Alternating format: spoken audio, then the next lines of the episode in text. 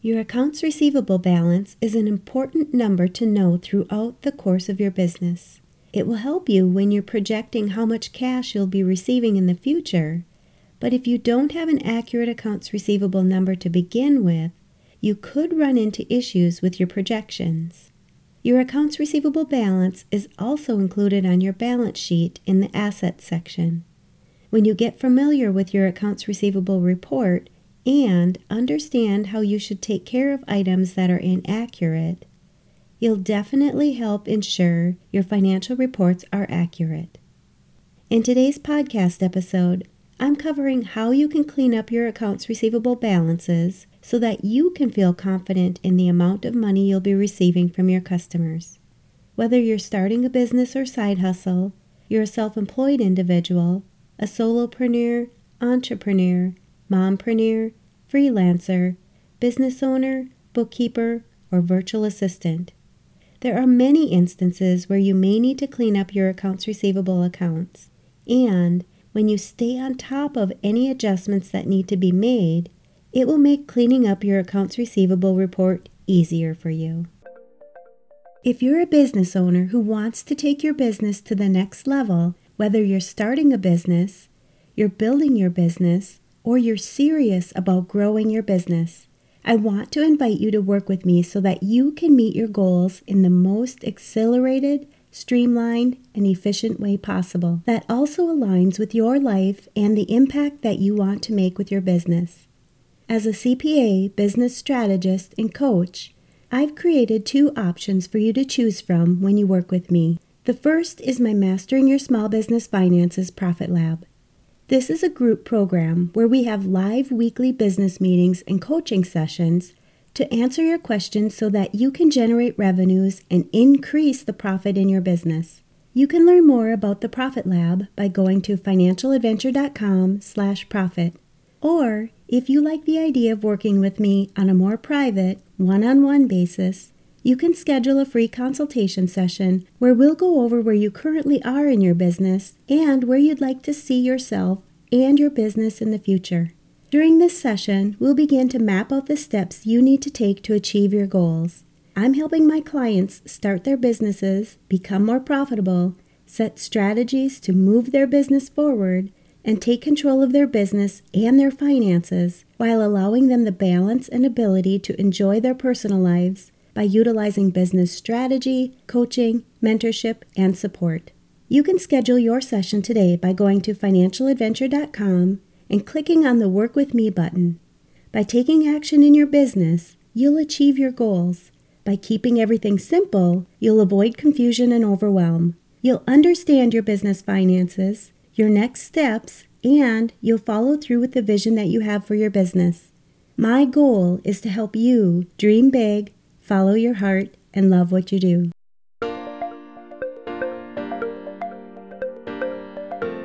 You're listening to the Mastering Your Small Business Finances podcast, where we get straight to the point on topics that ultimately affect your bottom line.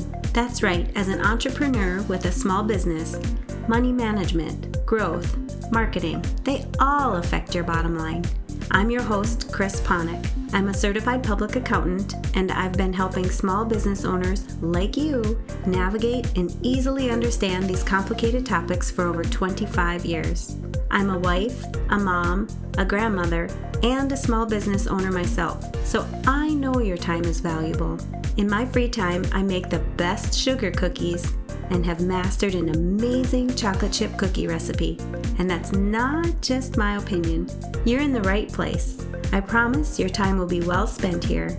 Each week, you'll gain confidence and clarity while making a successful impact on your business and grow your bottom line. Get comfy, grab a cookie, and let's get straight to the point with this week's episode.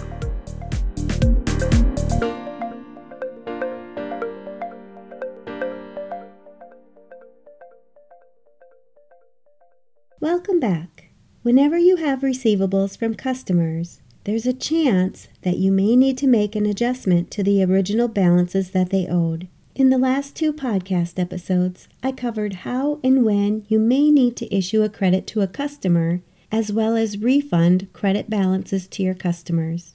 Today, I want to talk about some of the best practices when it comes to cleaning up your accounts receivable balances. And the first part is being aware of what is making up your accounts receivable balance. When you look at your balance sheet, you'll see your total accounts receivable balance in the asset section. To see the details on what's making up this number, I recommend that you run an accounts receivable aging summary report. You can find this report in QuickBooks Desktop by going to the Reports tab in your top menu bar and selecting Customers and Receivables and then Accounts Receivable Aging Summary. If you're using QuickBooks Online, you'll go to the Reports tab and under Who Owes You, you'll see the Accounts Receivable Aging Summary report there as well. When you run this report, you'll be able to see each customer and the balances which makes up the total accounts receivable amount that shows up in your balance sheet. I always recommend that my clients look this report over on a monthly basis so that they can clean up any balances that may not be correct. If you have any credit balances that you need to refund your customer for, you can listen to my last Mastering Your Small Business Finances podcast, number 137, regarding how to refund your customer with a credit balance. If you have a customer balance that you need to issue a credit for, please go back and listen to podcast episode number 136 about how to issue a credit to a customer. These two episodes really cover many of the issues that you may encounter with your accounts receivable balances, but you may also find that there are items on your accounts receivable report that are over 30 days past due. If you have a customer that has not paid their invoice on time, Make sure that you have a procedure in place to remind them that their balance is due. You can send statements to help remind them, or you may need to have a collection process in place to receive these payments. Don't forget that you always have the option to assess finance charges on any invoices that have not been paid within your terms. Just make sure that you're letting your customers know about these policies in advance. So, some of the issues that I often see clients have with their accounts receivable report is when they have a duplicate customer and the invoice is issued under one of the customer accounts and the payment is received under the other account. This produces a credit and an amount due on separate lines of your accounts receivable report.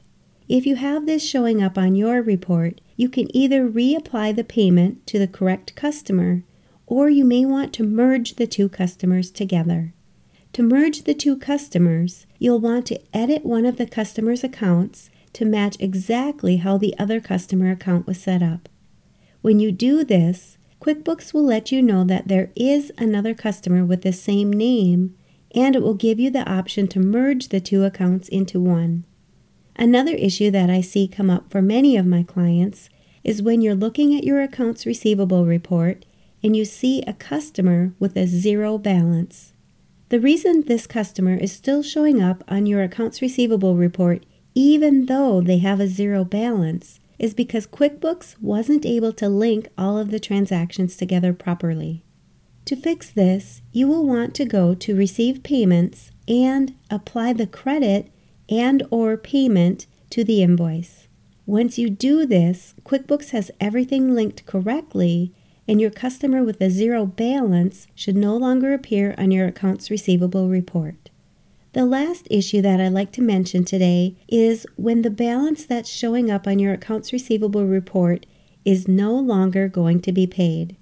If you determine that the balance is uncollectible or maybe was recorded in error, you will want to issue a credit memo and then apply that credit memo to your original invoice or invoices so that the customer then has a zero balance. Now that you understand how you can easily clean up any issues that may come up on your accounts receivable reports, make sure that you're setting up a process to review your accounts receivable report on at least a monthly basis and block that time off in your calendar. This will not only help you keep your financial statements accurate by having the correct balance in your accounts receivable account, but it will also help you to receive payments in a timely manner. When you're on top of your accounts receivable report, you will be able to notify your customers of any past due amounts quickly so that you can continue to have a cash flow that supports your business operations. The older the receivable gets, it's often harder to receive payment on what's due. If you're struggling with your accounts receivable procedures, or if you want help setting up efficient processes or strategies in your business, sign up for one of my free consultation sessions. You can go to financialadventure.com and click on the Work With Me button. I'm looking forward to meeting with you soon and digging deeper to see where you currently are in your business and start creating actionable steps so that you can reach your vision and your goals for the future, not only in your business, but also in your personal life. I'm ready to work with you, see all of your successes, and watch you become a thriving business owner while creating your best work life balance. I'll post links to this and other valuable resources for business owners and accountants where you're listening to this podcast. And you know I'm going to ask what's at least one thing that you'll take away from this episode that will help your business succeed and grow your bottom line? If you need some accountability, join our private Facebook community and post your action item. We'd love to support you.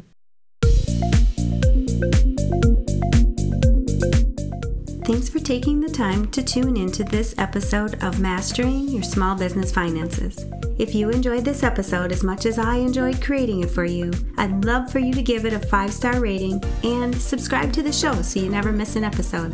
Visit financialadventure.com for the show notes, links from this episode, and while you're there, leave a comment if you have a topic you're interested in learning more about that affects your bottom line. If you're looking for a community where you can ask questions and get feedback about your small business, join my private Facebook group. You can find the links to this group and more on financialadventure.com.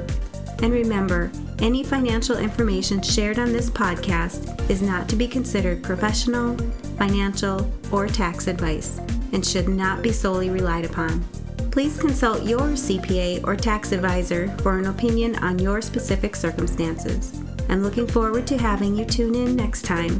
Until then, dream big, follow your heart, and love what you do.